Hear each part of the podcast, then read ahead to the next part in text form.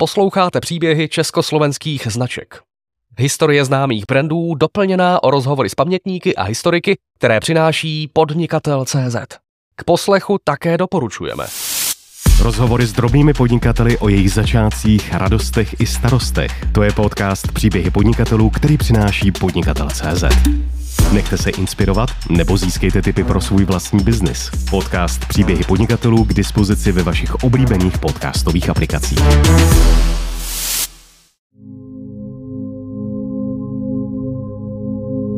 Svým způsobem byla výjimečná, protože v této zemi nikdo nedělal ušlechtilé ocely.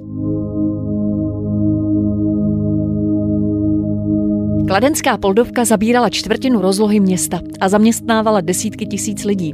Byla chloubou středočeského kraje. Po sametové revoluci z velké části pouze chátrala. Nyní se ale konečně zdá, že se začíná blízkat na lepší časy. Vítejte u poslechu podcastu Příběhy československých značek.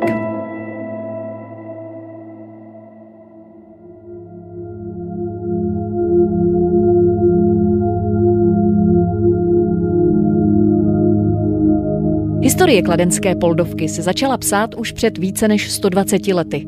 Právě tehdy otevřel na Kladně novou ocelárnu vídeňský podnikatel Karl Wittgenstein.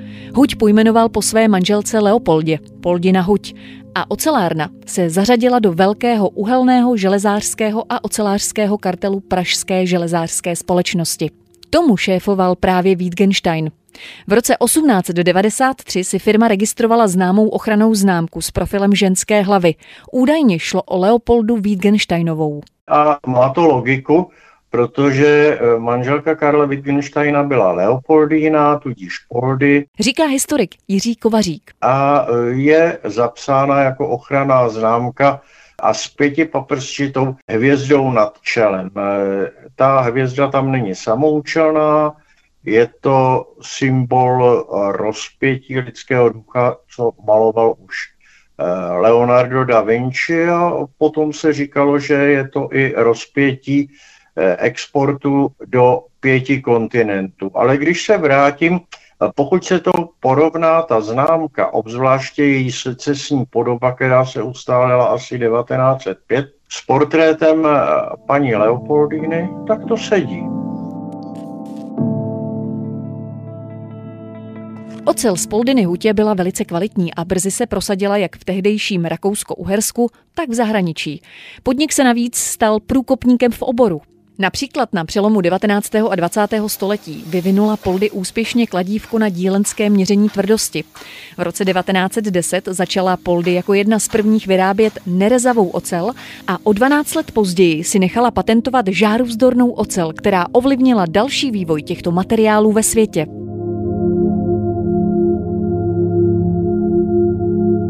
Už v roce 1900 podnik zaměstnával přes 12 dělníků a vyráběl 36 tisíc tun ocely a 16 tisíc tun hotových výrobků. Jednalo se hlavně o děla, ocelová péra, ocel na nástroje nebo o ocelové dráty. Tady byla 30-letá hutnická tradice a Karl Wittgenstein toho dokonale využil. On tady měl kvalifikovaný hutnický pracovní síly, on tady měl dopravní spojení, dopravní síť, On tady měl vodu, o kterou nakladně jinak bylo vždycky nouze, takže důlní vody, on tady měl laboratoře, on tady měl suroviny, protože ta Poldina huť jako ušlechtilá ocelárna byla zvláštní, byl to závod s neúplným uh, hutním cyklem, který začínal ocelárnama a v Sásku tvořil válcovenský odpad trochu šrotu. Kladno tedy dodalo uh, pracovní síly s výjimkou, protože specifikem eh, tváření těch ušlechtilých ocelí je, že se některé kovou, neválcují. A s tím tady zkušenosti nebyly, tak ty si přivedl ty kováře ze Štýrska. Po vzniku Československa se akciová společnost Poldina Huť stala monopolním výrobcem ušlechtilé ocely v celé zemi. Během 20. let dodávala Poldovka výrobky hlavně leteckému a automobilovému průmyslu a také armádě. V roce 1929 měla firma už 4 tisíce dělníků a vyráběla 40 tisíc tun výrobků. Většina z nich mířila do zahraničí. potvrzuje historik Jiří Kovařík. Ty ocely se ale nepoužívají na stavby jako ty ocely běžné uhlíkové. Oni se používají k opracování jiných ocelí a nebo jako konstrukční materiál na uh, součástky, na strojní díly, jako třeba byly proslulé klikové hřídele do motoru a tak dále. Takže s poldovskými ocelemi, a to je asi ten nejznámější příklad, se stavěl most v Sydney. S poldovskými hřídelemi, což byla velice slavná záležitost, eh, se osazovalo spousta aut eh, vítězů velkých cen Spojených států ještě před první světovou válkou. Byli v letadle, které první přeletělo Atlantický oceán non-stop eh, z Evropy do Ameriky, tedy opačným směrem, než letěl předtím plukovník Lindberg. Našli byste ty ocele na československé útočné vozby, jak se říkalo o brněné technice za první republiky, na tancích eh, T35 nebo LT35 přesněji, LT-38. Těsně před začátkem druhé světové války měla Poldy sklady a obchodní zastoupení v 39 zahraničních státech.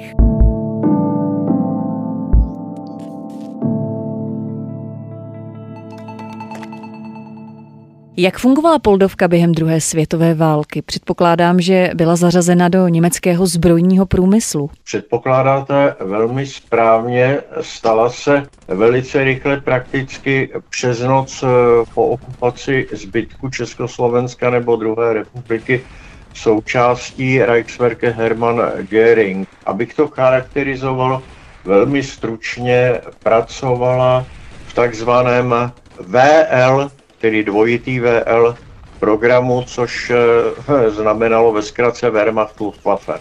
Opět dodávky konstrukčních dílů, pancéřování, eh, motorických součástek, výkovků, hlavní a součástek eh, lehkých zbraní až do těžkých kulometů a tak dále a tak dále. Dělali se tady řídele pro letadla Junkers, pro Dorniery, pro Focke-Wulfy, Dělali se tady pancéřování pro tanky, speciálně jsem našel ještě pláty, kterými byly položeny skladiště eh, ingotů, což byly boční pancéřové pláty pro německý stíhače tanků eh, Hetzer na bázi LT-38.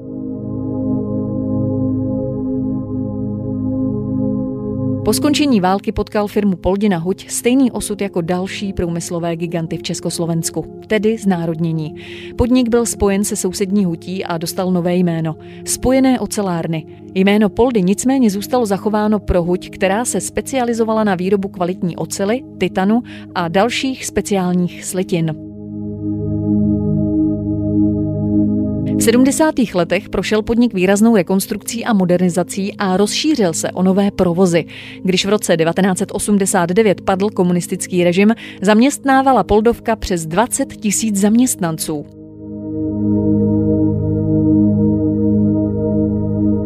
Přechod ke kapitalismu ale podniku nevyšel. Místo dřívějších úspěchů se propadl do ztráty. V roce 1992 se Poldy přeměnila na akciovou společnost holdingového typu a vláda se firmu rozhodla rychle zprivatizovat. Novým dvoutřetinovým vlastníkem Poldy Kladno se stala firma Bohemia Art podnikatele Vladimíra Stehlíka a tím začal postupný konec ocelářského gigantu na Kladně. Poldy Kladno se po revoluci už nedokázala na trhu prosadit a jednotlivé její ceřiné společnosti končily v konkurzu.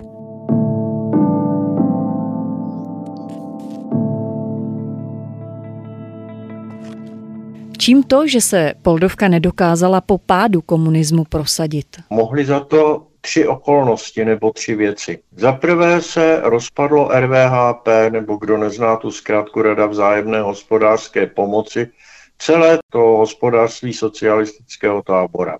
Za druhé, ocelářství na západě procházelo v té době krizí a mělo samo obrovské problémy. Dlouho předtím už zanikaly i e, stejně renomované značky Alpine v Rakousku, Schneider ve Francii, ocelárny v Sheffieldu a tak dále. To byl druhý bod. A třetí byl dosti katastrofální a veliký propad veškerého strojírenství v Československu. Takže tyhle ty tři faktory, kromě toho, že to byl mamutí podnik eh, se spoustou zaměstnanců a s programem milionu tun ocelí ročně, to nemělo v těch změněných podmínkách uplatnění.